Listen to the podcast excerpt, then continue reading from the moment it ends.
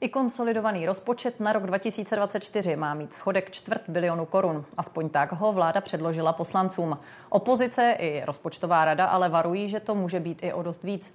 Kde je slibované ozdravení veřejných financí? Daří se podle plánů a bude pokračovat i do budoucna? To jsou otázky pro ministra financí za ODS Zbyňka Stanjuru, který je hostem interview. Přeju vám pěkný večer. Dobrý večer.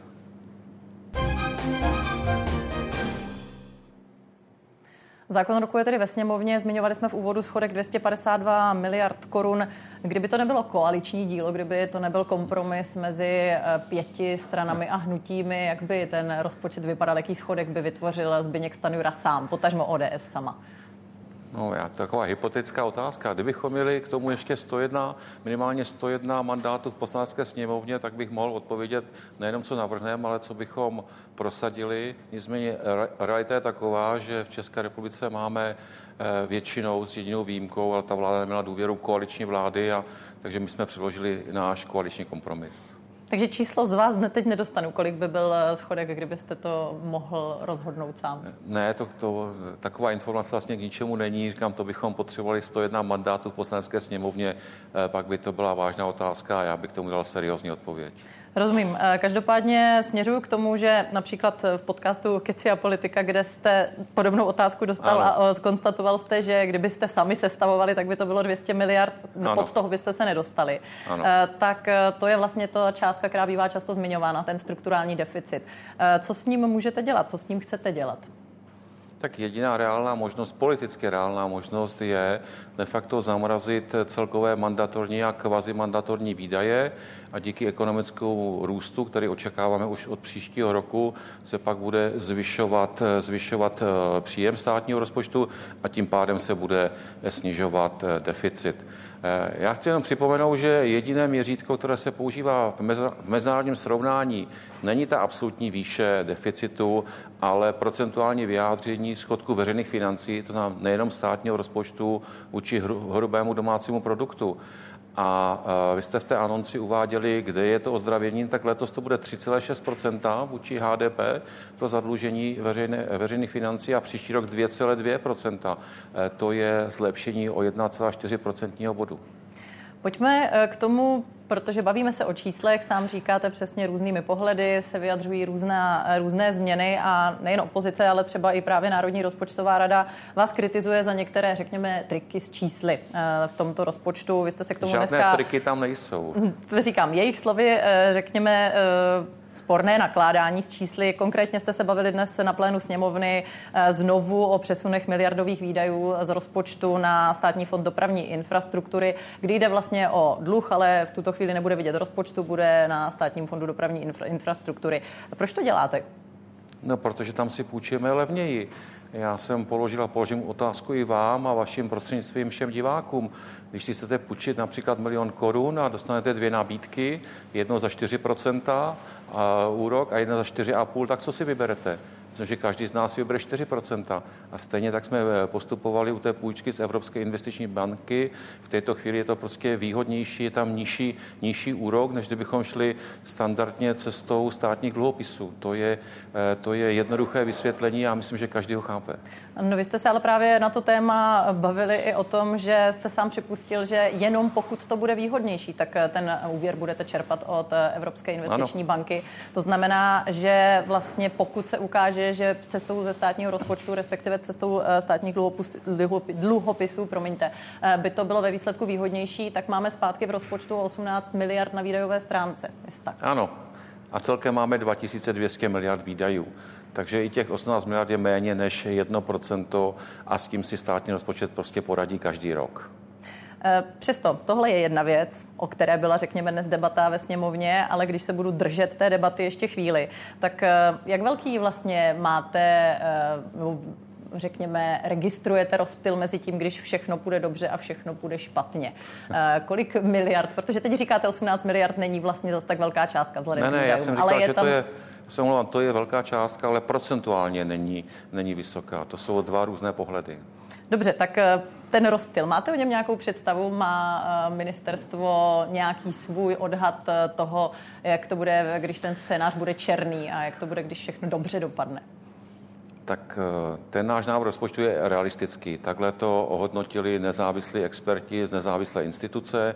Říká se tomu výbor pro rozpočtové prognózy a tam sedí opravdu experti a ti to mohou hodnotit eh, různými, eh, různými přívlastky. Realisticky znamená, že to odpovídá všem dne, dnes známým skutečnostem.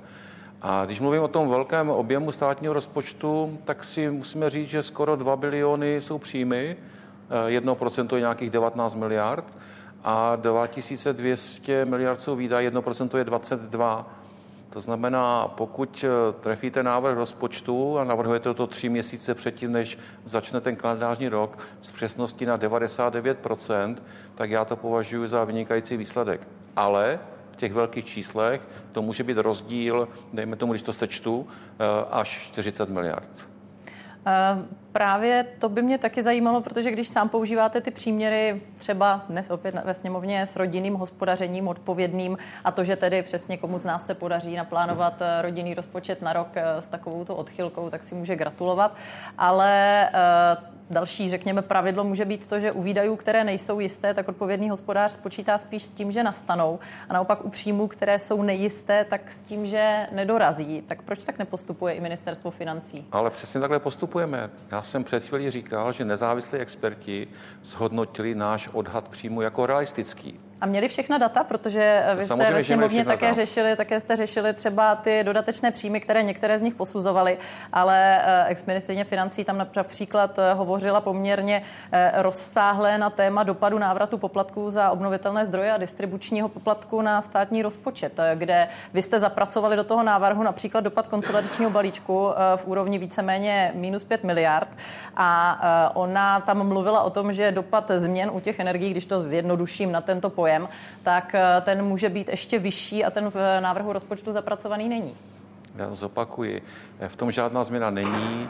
Ten návrh byl v srpnu, v září i v říjnu stejný, eh, co se týče těch dotací na vysoké ceny energií. Eh, takže jak makroekonomická prognoza ze srpna, tak potom posuzování tímto nezávislým výborem měli všechna data k dispozici. Já vlastně vůbec nevím, kde paní Šilerová k tomu přišla.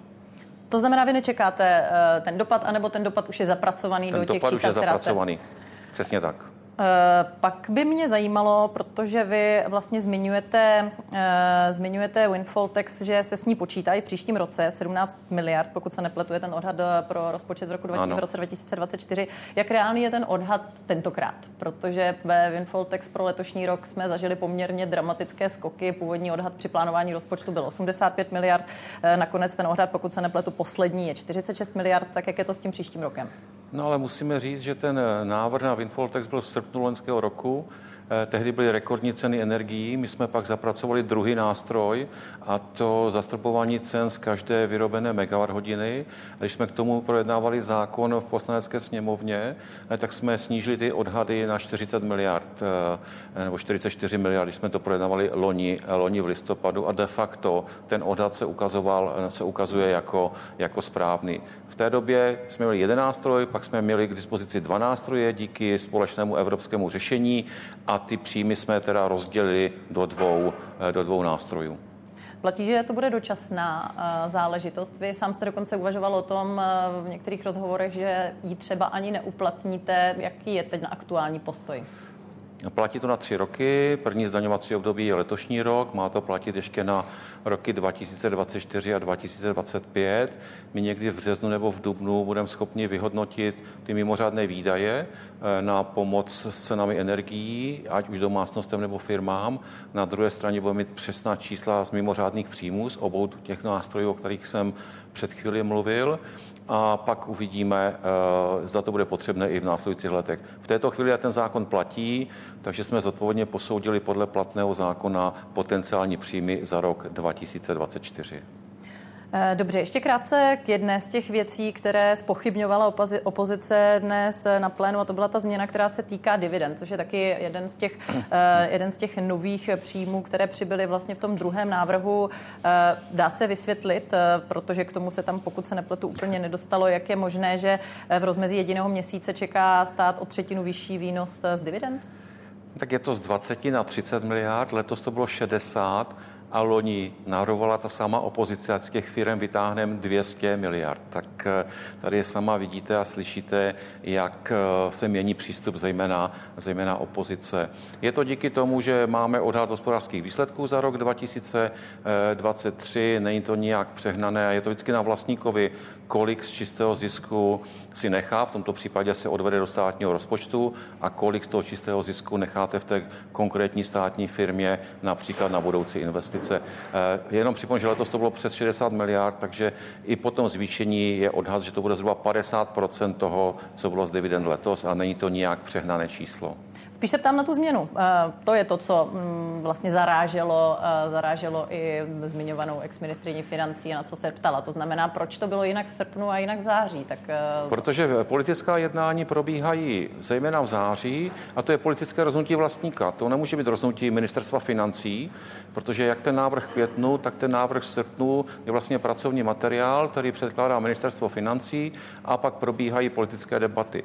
V tomto případě vlastníka zastupuje vláda a na úrovni vlády jsme se dohodli, kolik z toho čistého zisku půjde do státního rozpočtu a kolik necháme v těch firmách. Na tom není nic překvapivého, ale i kdyby, já vždycky říkám, podívejme se na ten poměr. Máme 2000 miliard příjmu, nebo 1900, asi 40, abych byl přesný, a bavíme se o částce 10, 10 miliard. Ta debata samozřejmě je zajímavá, ale jinými slovy 1930 miliard je, je akceptováno a bavíme se o částce, která dělá zhruba půl procenta, půl procenta celkových příjmů. Pojďme eh, právě k té struktuře, k tomu konsolidování a ozdravování veřejných financí. Na jedné straně je tu tedy konsolidační balíček, který mimo jiné eh, zvyšuje některé daně. Pak jste ohlašovali úspory na straně státu, které se měly týkat zejména škrtání národních dotací celkem za zhruba 80 miliard, ale ve výsledku největší částka bude zhruba těch 50 miliard, eh, které zaplatí domácnosti a podniky návratem poplatků za obnovitelné zdroje energie a distribuci. Kde tedy vlastně stát šetří? Šetří na celkovém objemu platů, které jsme snížili o 2% body s výjimkou rezortu školství, kde mezi tím parlament schválil jak dolní, tak horní komora zákon, který garantuje učitelům 130% průměrné, průměrné mzdy. To je nový mandatorní výdaj, tak tam samozřejmě ty 2% dolů být nemohou. Eh, snižujeme tím pádem i počet státních zaměstnanců o více než 11 tisíc. Eh, ta úspora eh, na těch platech a všem, co s tím souvisí, je zhruba 9 miliard ročně. Na těch provozních výdajích je úspora zhruba 5 miliard ročně. Tady zase máme jednu výjimku.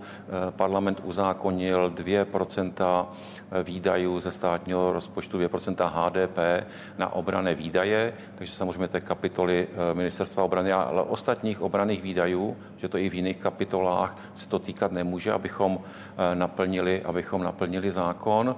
A pak samozřejmě škrty těch dotací. To je 54 miliard nebo 55 miliard a k tomu těch 38 miliard na distribuci. V té, v té debatě chci připomenout, že to vždy platí daňoví poplatníci. Eh, buď to platí přes státní rozpočet, to úplně není vidět, ale stát nemá žádné vlastní příjmy, má vlastně příjmy eh, od daňových poplatníků, ať už to jsou daně nebo sociální pojištění, anebo to platí, eh, nebo to platí rovnou.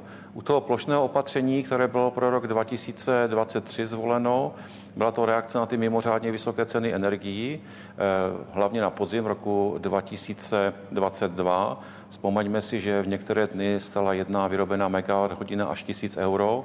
Dneska je to 130, 140, 150 euro, podle toho, jak se to pohybuje eh, v letošním roce. Výhoda toho plošného opatření, že je velmi rychlá, eh, na druhé straně není adresná. To znamená, ono pomáhá těm, kteří tu pomoc skutečně potřebují, ale současně u plošného řešení ta pomoc směřuje tam, kde ta potřeba není tak veliká. A my jsme vybrali pro příští rok ten systém adresné pomoci, který mě připadá uh, spravedlivější.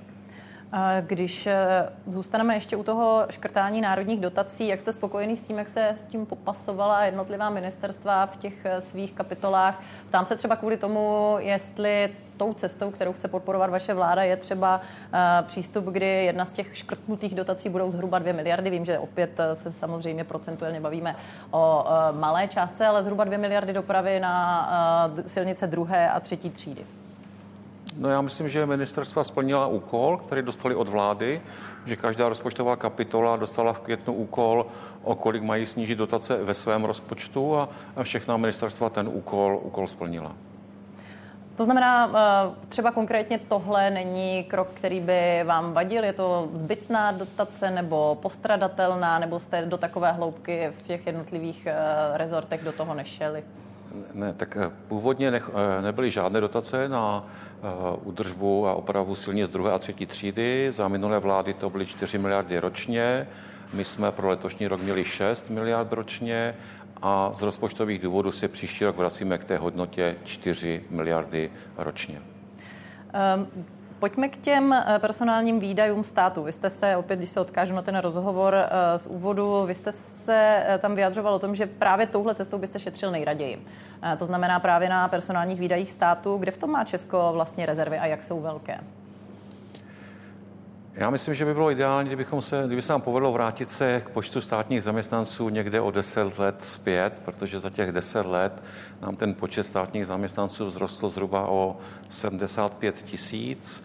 Eh, myslím si, že v příštích eh, měsících se zaměříme na zkoumání a prověření všech agent, které vykonává stát, abychom některé agenty mohli úplně zrušit nebo zjednodušit a tím pádem, tím pádem snížit počet pracovních pozic. Eh, já jsem dneska v, tom, v té úvodní řeči k návrhu rozpočtu za vládu řekl, že po letech se snižuje celkový počet státních zaměstnanců, to o 11 tisíc.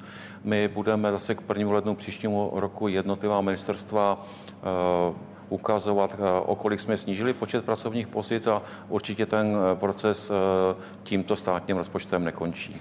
A kteří to jsou? Kde, kde jsou podle vás z těch 70 tisíc ta místa, která se budete snažit z, řekněme, snížit ten počet v příštích letech?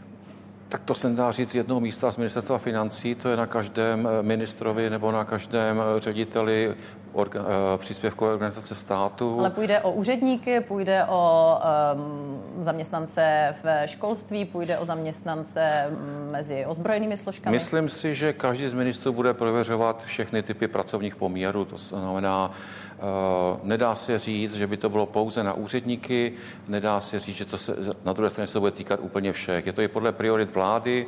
Pokud zvyšujeme výdaje na obranu, uh, potřebujeme zvýšit počet vojáků, tak je logické, že v rezortu obrany, když potřebujeme zvýšit počet vojáků, tak nebudeme snižovat počet pracovních pozic. Eh, vy sám varovně říkáte, že povinné výdaje státního rozpočtu už představují 1,721 eh, eh, bilionu korun, bilion 721 miliard korun, mm. což je 95% příjmu. O kolik vaše vláda snížila mandatorní výdaje? Musíme říct procentuálně. Ona se Mandatorní výdaje se nesnižují. Eh, my snižujeme růst eh, tempa těch mandatorních výdajů, protože čtyři velké položky rozpočtu mají vlastně nějaký systém indexace nebo valorizace. Je to u penzí, je to nově u eh, plateb za státní pojištěnce do systému veřejného zdravotního pojištění. Mluvil jsem o těch dvou procentech výdajů HDP na obrané výdaje a taky jsem mluvil o tom, že máme nový mandatorní výdaj 130% průměrný plat učitelů proti eh, průměrně mzdě eh, v České, v České republice. To znamená, eh, my například úpravami valorizaci mimořádných, řádných, úpravami podmínek pro odchod do předčasné penze zpomalujeme růst těch mandatorních výdajů. Nicméně si myslím, že v některých oblastech je to bez zesporu na místě. Nemyslím si, že by naše vláda určitě ne a neumím si představit, že by nějaká jiná vláda například navrhla, že se penze nebudou valorizovat o inflaci. Že tady je důležité, jak bude eh, inflace. Pro příští rok má být mnohem nižší než v letošním roce a pak v tom okamžiku, kdy se podaří České národní bance dostat inflaci do inflačního cíle, to znamená pod 2%, i ty povinné valorizace budou v objemu mnohem nižší, než jsou v letech, kdy ta inflace je bohužel vysoká. A máte vlastně vůbec ambici snižovat podíl mandatorních výdajů? Samozřejmě, že ano, jinak nejsme schopni dlouhodobě eh, snižovat eh, to saldo veřejných financí vůči HDP v každém kalendářním roce. Jak to uděláte? Kde je to vidět? Já jsem to říkal, že v okamžiku, kdy se nám podaří vlastně zamrazit celkový počet mandatorních výdajů, protože v tom objemu 1,7 bilionu korun jsou i kvazimandatorní výdaje, do kterých se například eh, počítají všechny výdaje na platy. Takže pokud budeme pokračovat v tom trendu, že se bude snižovat celkový eh, počet eh, zaměstnanců, pak se může snížit celkový objem platů a tím pádem se sníží podíl kvazimandatorních výdajů vůči všem příjmům státního rozpočtu.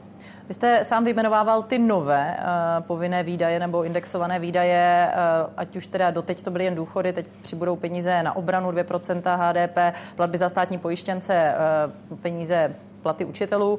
Máte to dobře propočítáno, aby nemuselo docházet ke změnám, které jste sám teď zmiňoval, to znamená úpravy, které, kterými procházely uh, důchody? Tak musíme říct, že například pravidla pro mimořádné valorizace penzí byla v legislativě mnoho let a poprvé se využila v roce 2022 a tam se ukázaly jako nedostatky nebo mezery v tom systému. Takže bylo to první praktické využití tohoto mechanismu a na základě těch zkušeností jsme ten mechanismus opravili. Tak to prostě je a nechci vyčítat těm, kteří před mnoha lety ten mechanismus do legislativy prosadili, že v té době třeba nenapadlo, že inflace může být vyšší než 10% Když jsem se ptal těch, kteří na tom pracovali před mnoha lety, lety, tak pro ně byla mezní hodnota inflace 5% ročně. Na příjmové stránce eh, zmiňuje opět nejen opozice, ale například třeba i NKU rezervy ve výběru daní. V létě se tu hodně řešil rozmach cash-only podniků, tedy těch, které přijímají jen platby v hotovosti. A vím, že si zakládáte na tom, že nechcete občany a podnikatele preventivně podezřívat z toho, že šídí stát, ale naopak jim chcete víc důvěřovat. Ale přesto eh, vybíráte tedy opravdu dost důsledně, když například NKU vyčísluje k závěrečnému účtu za rok 2022 celkový objem daňových nedoplatků na 106 miliardách korun. Eh, eh, já si, že ano, já o tom eh, pravidelně komunikuju s paní generální ředitelkou finanční zprávy, se zodpovědnými pracovníky finanční zprávy. V, této, v, této, v tomto směru se situace v České republice zlepšuje bez no, ale co k tomu potřebujeme? Potřebujeme skutečně digitalizovat systém finanční zprávy, posílit analytickou stránku, protože když budete mít dobrou analytiku, pak můžete provádět eh, cílené kontroly daňových subjektů. A k té analytice potřebujete mít dostatek dát a pracovat s nimi. A my jsme se rozhodli, že budeme investovat nemalé částky do eh, moderního informačního systému pro finanční zprávu a to je ta správná cesta. Nejprve investujeme, to znamená v těchto v budoucích dvou či tři letech budou vyšší výdaje na digitalizaci pro finanční zprávu, ale ty peníze se nám poměrně rychle vrátí díky efektivnějšímu výběru, výběru daní. Ale já jenom zopakuju, co jsem říkal dneska na mikrofon. Letos vybíráme rekordní daně. Eh, vy ale přesto všechno úsilí, které, o kterém se tady bavíme, eh, snahu nějakým způsobem konsolidovat veřejné finance, eh, dostat vlastně české zadlužení, respektive trend zadlužování pod kontrolu, bez ohledu na to Národní rozpočtová rada upozorňuje, že přesto dál směřujeme na dluhovou brzdu. Konsolidační balíček to sice možná oddálí, ale tu trajektorii nezmění. Posun bude náraz na brzdu 55% HDP, bez balíčku by byl 20, v letech 2028-2029. Eh, s balíčkem ten odhad je v roce 2032. Jaké budou ty další kroky? Co s tím budete dělat? Tak eh, jak jsem říkal, budeme postupně snižovat ty deficity. Ten trend je vidět i ve střednědobých výhledech, to znamená v tom, jak přemýšlíme, jaký měl být deficit státního rozpočtu v letech 2025 a 2020, 2026. Eh, a ještě by mě zajímalo, když ten, ta snaha tady je, ten tlak tady je, proč vlastně opakovaně říkáte, že s dalším konsolidačním balíčkem, byť to slovo už je samozřejmě pro všechny asi dost oposlouchané a pro vás předpokládám nejvíc, ale že s žádným dalším takovým nějakým ozdravným komplexem opatření uh, už tato vláda nepřijde. To má voliče uklidnit, které? Ne, to je pravda. Uh, my v tom ozdravném balíčku měníme celkem 63 zákonů. Účinnost bude od 1. ledna roku 2024. To znamená, potřebujeme minimálně dva roky, abychom vyhodnotili dopad těchto legislativních změn, zda přinesl to, co jsme odhadovali a pak se k té debatě můžeme vrátit. Myslím si, že tak eh, velká změna například daňového systému, kdy rušíme 22 daňových výjimek, se nedá opakovat každý, každý rok. Mimochodem, na začátku volebního období jsme říkali, že daňového systému zásadním způsobem zasáhneme jednou za volební období. A to je právě teď s účinností eh, od 1. ledna roku 2024. Vy jste byl hostem interview na téma rozpočety přesně před rokem, eh, v půlce října roku 2022. Tak to si nepamatuju. Já, vás, já vám to ocituju. Kdybyste ano. byl tady, tak vám to pustíme, ale teď vám to ocituju. Ano. Světlana Vitovská se vás tam ptala, příjmy lidí zdanit. Vy jste říkal ne, ne. Eh, Světlana Vitovská se vás znovu ptala v žádném případě a vy jste říkal, jestli mluvíme o daních z příjmu, tak můj názor je, a je to názor i mé politické strany, nezvyšovat daně z příjmu ani fyzickým osobám, ani právnickým osobám, to znamená ani lidem, ani firmám. Víme, kde jsme teď. Eh, nesvazujete si ruce podobnými výroky, jako například eh, na daně budeme sahat jednou za volební období, když to pak porušíte a opozice vám to už bude připomínat asi už navždycky. No to nám eh, připomínat může, oni nejsou moc originální v těch svých, v těch svých vystoupeních. Já jenom připomenu, že pro letošní rok jsme snížili daňovou zátěž zhruba o 30 miliard pro daňové poplatníky a pro Ale zvýšili rok... jste daně lidem i firmám. Ale předtím jsme je snížili. To znamená, to nemůže být jenom jednosměrka. A já jsem prezentoval svůj osobní názor a názor mé politické strany a je to, jak jste, jak, jak jste se mi na začátku ptala, jak by vypadal rozpočet, kdybychom vládli sami. Tak kdybychom vládli sami, tak eh, by platilo, co jsem říkal před rokem. Ale jsme koaliční vláda, je nás pět a já jsem moc rád, že jsme našli eh, kompromisní řešení, které podporují všechny vládní strany a vlastně je podpořili hlasováním i všichni přítomní eh, poslanci vládní, vládní koalice. Na tom není nic špatného, když se pět politických stran domluví. Ten deficit pro příští rok je nižší díky balíčku o 97 miliard a v roce 2025 díky balíčku deficit státního rozpočtu bude nižší takřka o 150 miliard. Takže Jedna když věc, te... když, když, modelujete, když modelujete představy vlastní nebo lépe své politické strany, ale pak samozřejmě v té reálné politice eh, vytváříte kompromisy při koaličním vládnutí. Takže když teď svým voličům říkáte, nechceme, nebo ve volebním období už nesáhneme na daně, tak se zase klidně může stát, že za rok ne. se tady bude, eh, bude nějaká debata a vy budete říkat bohužel kvůli koaličním partnerům. Ne, ne, ne, já jsem neříkal bohužel kvůli koaličním partnerům. Já jsem říkal, že jsme dosáhli koaličního kompromisu. To není stížnost na koaliční partnery a na kompromisu není nic, eh, nic špatného. Já jsem naopak ocenil, že jsme se dohodli po, na podstatných eh, změnách a na podstatných úsporách pro příští příští, příští dva roky. To fakt není vymluva na koaliční partnery, proto jsem ani nechtěl říkat, jak by ten rozpočet vypadal, kdybychom Rozumím. ho sestavovali sami. Zbigněk Stanjura, ministr financí a první místo předseda ODS, byl hostem interview ČT24. Děkuji za to a přeju pěkný večer. Děkuji za pozvání. Naschánou.